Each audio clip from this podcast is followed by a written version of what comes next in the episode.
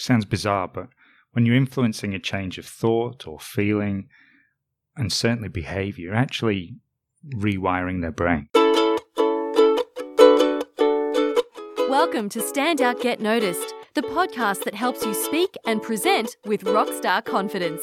I'm Christina Canters, your host and founder of the C Method Communication Skills Training. For free resources and to subscribe to the show, visit thecmethod.com. Well, hello, hello, hello there, Rockstar. Welcome to episode 115 of Stand Out Get Noticed. Christina with you here. I want to say a big welcome to you if you are a brand new podcast listener. I hope you'll find lots of value here. And if you're a regular listener, welcome back. Thank you so much for being such an awesome supporter. Love you guys. Now, I'm very excited for today's show. We're talking all about influence. Now, have you ever wished that you had more influence over people? Perhaps you'd like people to buy into your ideas at work or take action after a presentation.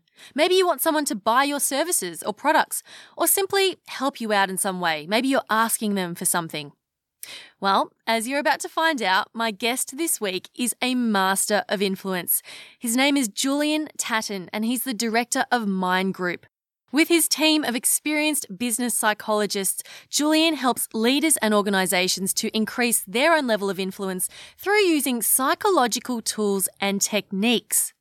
I've known Julian for a couple of years now. We both work out of Hub Southern Cross co working space here in Melbourne, and he recently ran a workshop on influence at Hub, and I learnt so much from him then, I knew I had to get him on the show. In this conversation, Julian shares three powerful psychological tools that will help you to influence others so that you can help both them and you get what you want. And don't worry, this isn't manipulation. Julian explains the difference between the two and why using influence isn't necessarily icky or evil. You can learn more about Julian's work with Mind Group at mindgroup.com.au. I'll also pop links in the show notes to everything that we spoke about and how you can reach out to him at thecmethod.com slash Julian. That's Julian spelled J-U-L-I-A-N. Now, before we get to that conversation with Julian, I just want to quickly remind you about the online group coaching and mastermind program that I will be running kicking off on July 10th.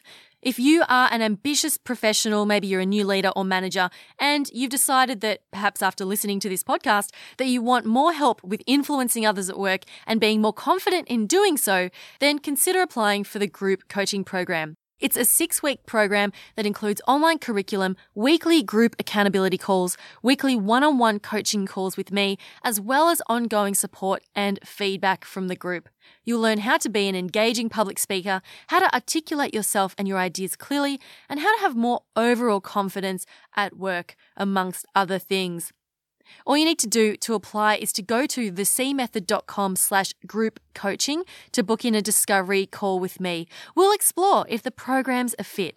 The next program starts July 10th, and I probably won't be running another round until next year because I will be traveling and I just don't think there will be enough time. So, if increasing your influence, impact, and confidence at work is a priority for you right now and it's something you're willing to commit to, make sure that you apply now. Spaces are limited, it's small group coaching only, so make sure you apply. Don't leave it too late because spots will fill up, and I most likely won't be running this again before the end of the year. Go to thecmethod.com slash group coaching. I've also put a link to that in the podcast description, so you should be able to tap on that link and it'll take you straight to the page. I look forward to speaking with you. Okay, let's get to the conversation with the wonderful Julian Tatton. You like to say that you work with the dark side of psychology. What do you mean? What do you mean by this? I suppose when I say the dark side of psychology, um, psychology can be used for so many things. Uh, and I call it the dark side of psychology because I tend to spend my time helping reasonably successful people be more successful rather than uh, helping people who most people would associate with psychology. You know, the people who um, have fallen below a particular line and, and need help and support, which I'd call the light side of psychology, as in the it's more it's more the good side, helping people get up to a level, and I'm the dark side, helping people who really don't need it, and to be even better. I love that. So, would you would you say that that's the difference between a business psychologist and a clinical psych- psychologist? Yes, I'm.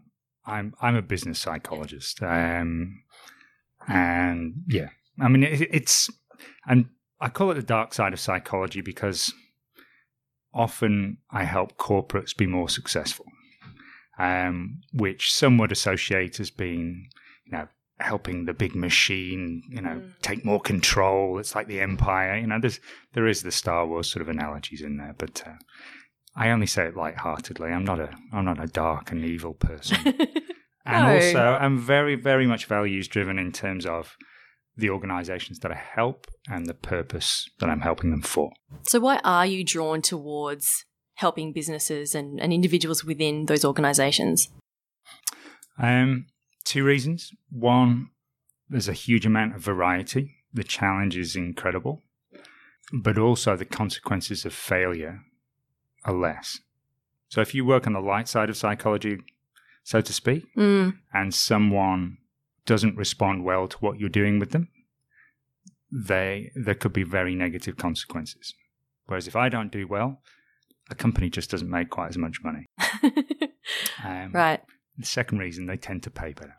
Mm. Very, very mercenary and cold and so on. But um, ultimately, the the other thing as well is you can influence uh, not just an organization, but a a whole group beyond that organization as well. Does that follow? Yeah, because they're then going on to impact more and more people. Yeah. And so if you're helping people influence in the right way, in a positive way, you can have an enormously positive. Now, this, this idea of influence, I think it's something that a lot of people wish they had more of. Like, how do I influence people to do things? And this is exactly what you help leaders and organizations to do. Now, I'm sure many people that you're helping already have a certain level of influence. So, why do they need to come to you and learn psychological tools and techniques in order to influence others? Uh, good question. Um, we all obviously have some level of influence skill. Uh, otherwise, we just wouldn't be able to operate. Mm. Um, and we learn all sorts of techniques from very, very young. You know, a toddler knows that if it pesters you enough, it's going to get a biscuit. Um, and I suppose the challenge is the older you get, the more you can settle into a pattern. And I, I don't know if you've heard the phrase, but uh, if the only tool you have is a hammer, then everything starts to look like a nail. Yes, or something along those lines. Yeah. Yeah. So I think that was a Maslow uh, uh, quote. But ultimately, uh, we can start to believe that the techniques that we have developed are the only way. Right. And so we get a kind of a, a bias towards a particular path. And so what I do is I help them either refine and develop those skills to be more effective or help them look in other places that maybe then they haven't considered. So it's more of a, a deepening and broadening of their influence skills rather than starting with a blank page. Sure. When you do work with these people and, and they they're able to broaden their influence, what sort of results do they get from that? Um, well, the results have been quite incredible. Mm. Um, and in terms of the way that that has happened, often it's been through very minor things. So I'll give you a couple of examples. Um, I don't know if I can say the real organization. I've not got their permission, no, but one organization I was helping actually as a as a freebie. Um, see, it's not all dark. Um, they actually raised their funding by thirty percent in one year. And it was just by tweaking the way they approached people in terms of who they approached, mm. how they did it.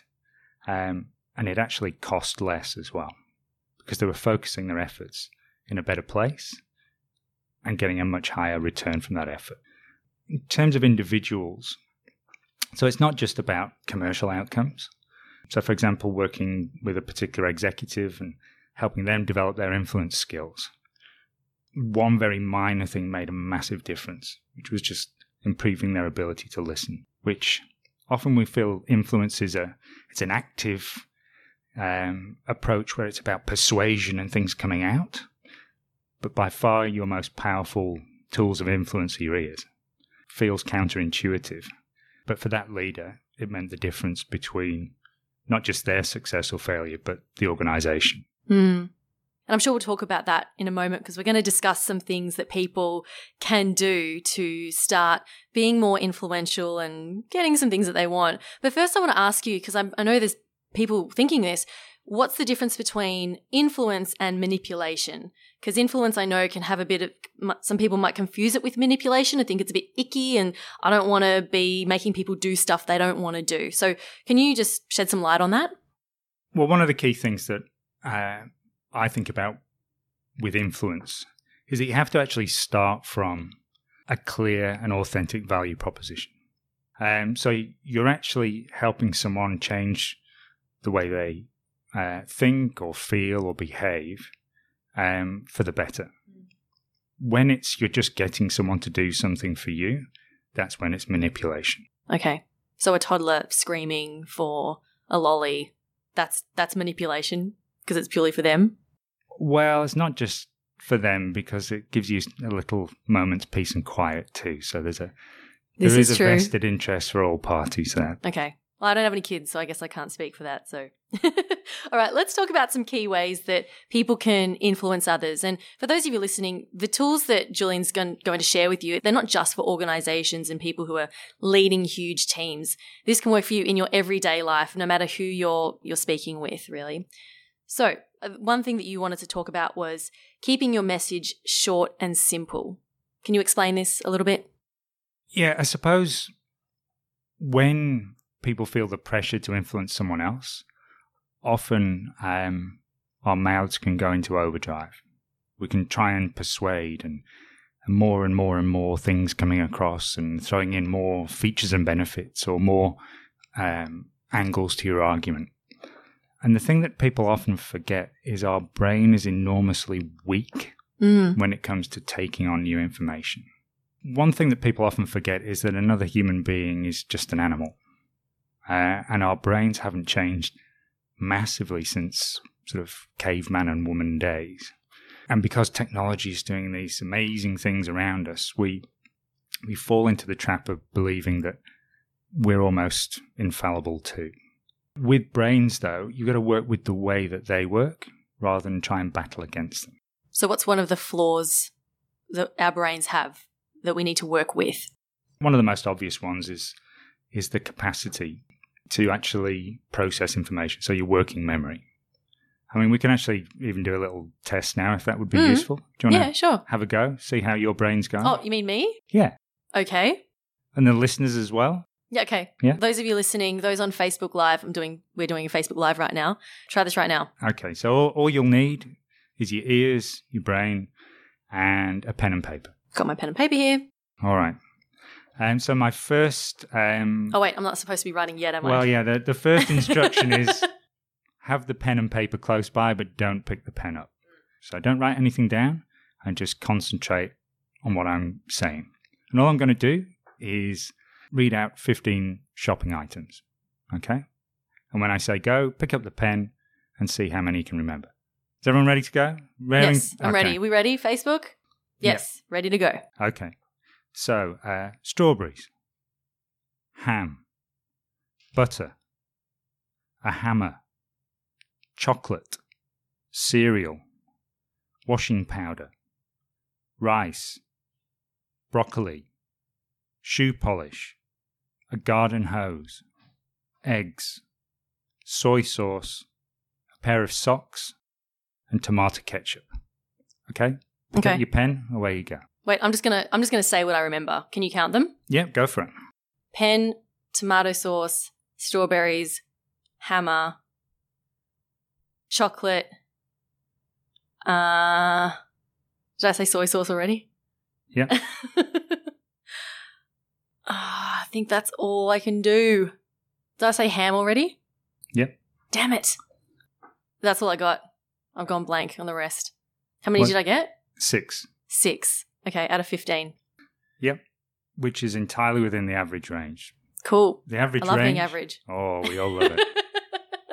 but also, you're concentrating on other things now as well. Mm, So don't don't don't take it you know don't take it too roughly on yourself. Um, but the average is seven plus or minus two. Sure. So five to nine is the average range. So if you got below five, probably need a good night's sleep. And if you got more than nine, then well done. You're either using mnemonics or you have a, a superior brain between those ears. Now, one of the key things that's fascinating is you remember the first two and the last one, Mm. which is very common. That's called the primacy and recency effect. So if you're actually trying to influence someone and you would like the message to stick, make sure the information that you want them to remember is at the start or at the end. But the middle was enormously hazy for Mm. you. Um, Absolutely. In fact, there was one, two, three, four, five, six, seven in a row that you did not remember at all. So, how does this relate to someone, say, giving a presentation? Uh, again, we can feel compelled to get stuff out there. You know, content's good. They have to know everything. I have to share everything, otherwise, they'll think I'm not an expert. I need to show my expertise. Exactly. so they're right. share, trying to share everything. But the communication happens in the mind of you, your audience. So Mm. whilst it feels fantastic coming out, it feels awful going in. But we often, as the listeners, don't even realize what we haven't picked up. Now, the the amount of information you take on is even less because you're actually concentrating on the task. But often, when someone's trying to communicate to us or influence, we have you know our smartphone distracting us. We have our own mental chatter distracting us. We have uh, whatever's going on around us, uh, um, really pulling our attention in different directions. So the amount we normally take on is even less. And that was only about 15 seconds worth of information. Mm. Imagine a whole hour presentation or even a five minute presentation. The amount you lose is incredible. So, does that mean you should focus all your important stuff at the start and at the end? Um, Or just make it shorter in general? Well, if it's a presentation, you should actually do what's uh, what's called three by three. So you shouldn't have more than three key points because actually, when you analyze how much people take on and retain, Mm. um, it almost falls off a cliff on a graph after three points. And you want to control what people walk away with uh, rather than them select their favorite three from the 10 things you said. And the idea about three by three is you should tell them what you're about to tell them, then tell them in an engaging and exciting way, and then remind them of what you've just told them at the end. Mm. I've taught my clients this idea of pretend that you're a tour guide and your audience is on this tour bus, and you don't just get them on the bus and just drive without telling them what's happening. You say, Welcome, everyone. Today we're going to visit blah, blah, blah, blah. And then when you arrive there, you say, All right, everyone, here you see on the, your right the elephants. And then later on, we're going to see the giraffes. And you signpost it very clearly so they know where they are in that journey. Yeah. Perfect. And the the other thing about three by three, so you three key points, tell them what you're going to tell them, then tell them, and then tell them what you told them. And the last thing is uh, practice at least three times. So, I mean, ultimately, that's been an enormously helpful thing for so many clients who have to actually present and influence Mm. through a presentation. And it takes that pressure off you having to remember a million things. If it's only you only need to remember these three things. Exactly. make, makes it much um, easier for you as well. Okay, moving on to the next thing. When we were discussing what we were going to talk about, you mentioned influencing from the perspective of your audience. Hmm. So, what do you mean by this? Because I know a lot of people think about themselves. They're very self focused and thinking, I need to say this, this, this, or this is what I think. This is what I need to think they need to hear. Can you tell me your thoughts on this? One of the key things is it can feel good coming out, and we can think, why aren't they getting it? Um, but your style of influence and your style of communication and your logic and rationale actually only works with people who think similarly to you. Of course. So you're almost preaching to the converted anyway. Mm. So for them, it's almost just conveying the information. They go, aha, get it, and away they go. The challenge with influence is dealing with people who don't think like you. Um, and so you have to, first of all, find out the way that they do think. So going back to the point earlier around the most powerful weapons of influence, so to speak, are your ears.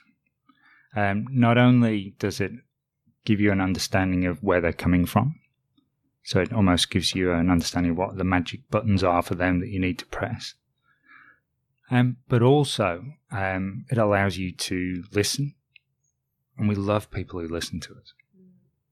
it allows us to empathize, and we love people who understand us. And it also allows you to hear about challenges or achievements that they've had so you can actually build their self esteem too. So, all of those things almost drag in their willingness and, or their desire to want to be influenced. Mm, because they, they like you more. Yeah. There's that rapport.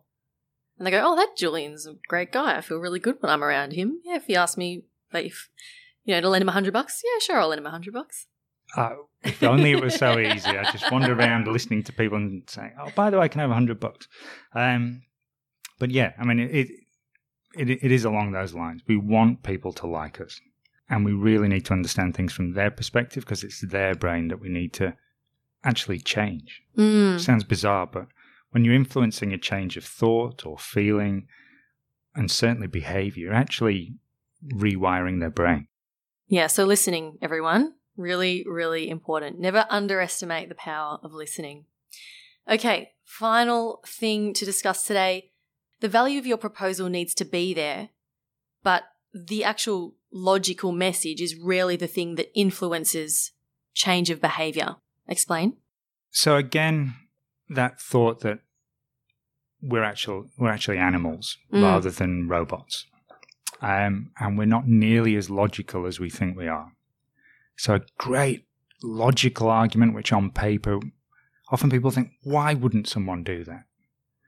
Um, but when you actually analyze behavior, it's amazing how many logical arguments don't get across the line because of the way it's packaged. Can you give an example of this? Sure. I mean, so an idea of framing the message in a different way. So, for example, if you went to a doctor uh, and you were very sick, and the doctor was proposing um, a treatment that you could take to prolong your life. If the doctor said, well, there is a treatment, but uh, there are significant risks. Um, in fact, one in 20 people will die from the operation. How excited are you about that? Mm, not very. Okay. What about if the doctor said to you, well, there is a treatment, and actually, with a 95% success rate, your chances are enormously positive. Mm, that changes things. Yeah. But the actual logic is exactly the same. Sure. So it's still a 1 in 20 chance. Mm, but you've just framed it in a different way. Exactly. So we can often be more persuaded by the packaging than the actual thing within the box Mm. Or the message within the I've also heard you, heard you talk about this idea of the of the envelope, the message around the envelope, and and the envelope is is the emotion behind it as well. So if you've got a logical message, but you deliver it with the wrong and it's wrapped in the wrong envelope, so the wrong type of emotion as well. Is that what you you mean about the reframing as well, or is there something slightly? Is that a little bit different? The idea of emotional envelopes is again, we're animals and we respond to emotions. Um, and the idea of an emotional envelope is it's the first thing you see. You see the emotion before you see the actual message within the envelope. The example that I use is um a parent shouting at a teenager. So if the parent uh, walks into the teenager's bedroom and it's an absolute tip and it's a complete disgrace and they've had a rough day and they, they, they just scream, Oh, tidy your bloody room, it's a disgrace, and kind of walk out and slam the door. Is the teenager more likely to A, think, This is the wake up call I need? I haven't No. been mature enough and contributing enough in this family. I'm so inconsiderate. Yeah. Mm. Or is it B, oh, tidy my room up just to shut them up? Mm. Or is it C, I'm off out and then slam the door yourself? Yeah. It's more likely to be B or C. And that's because the teenager is responding to the emotional envelope. They're responding to anger. They think it's uh, an unfair response for something which, oh, it's only a bit of mess. And that's what they respond to. So it's always interesting to consider what the envelope is on the message that you're conveying to someone else.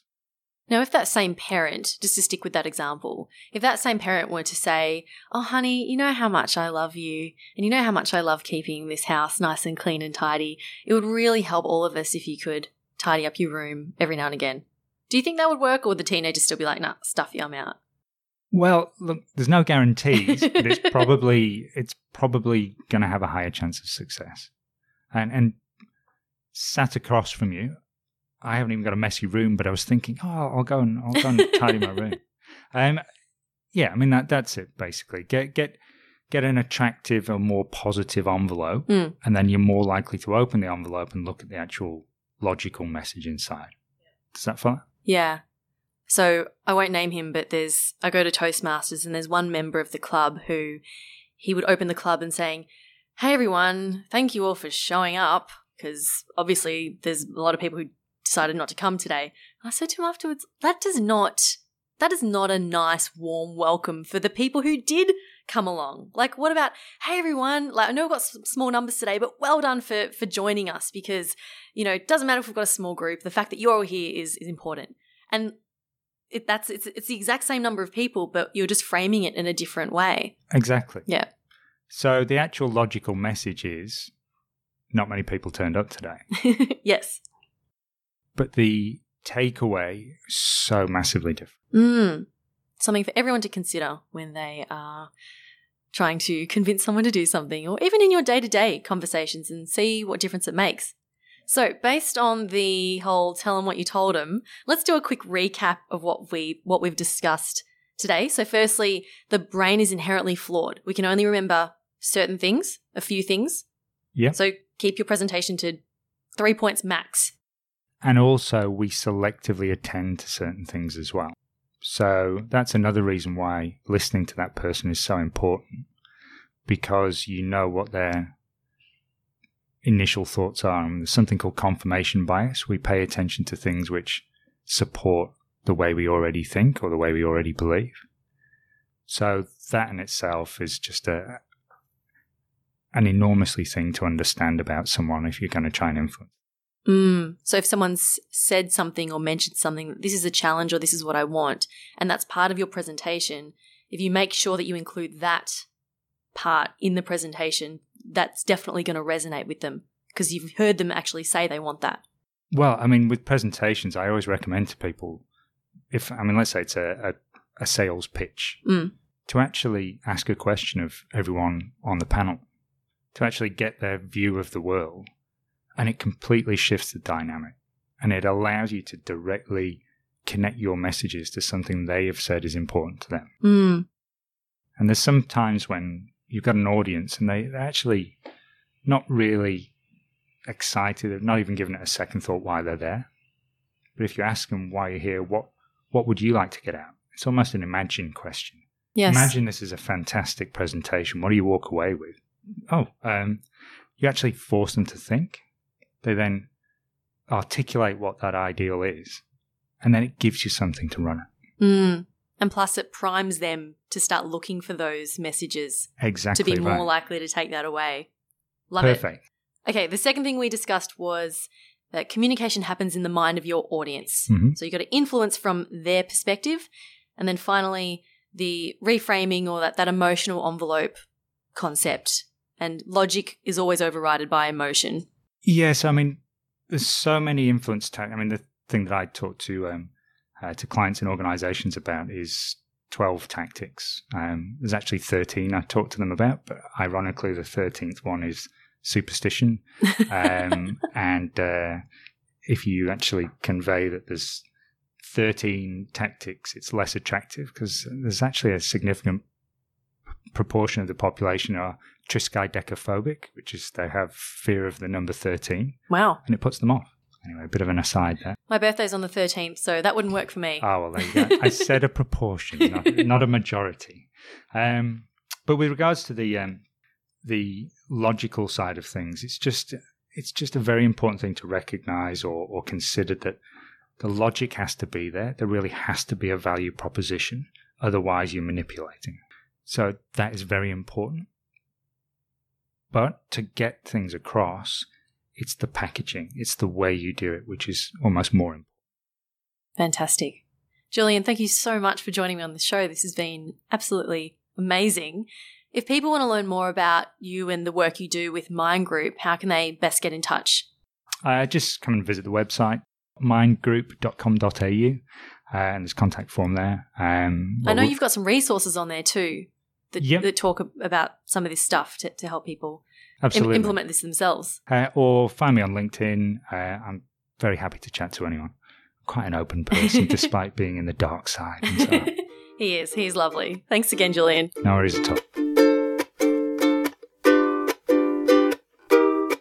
I learnt so much from Julian Tadden, and I just want to say a big thanks to him for being such an amazing guest on the show this week. You can find out more about how he works and who he works with at mindgroup.com.au or simply visit the show notes at thecmethod.com slash Julian.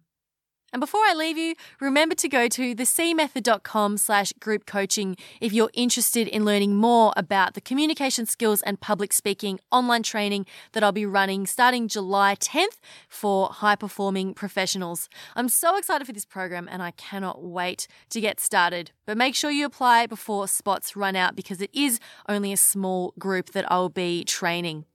Okay, and that wraps up this week's episode. Thank you so much for spending some time with me today. Keep on being awesome, yeah? And I'll talk to you next week. My name's Christina Canters, and this has been Stand Out, Get Noticed.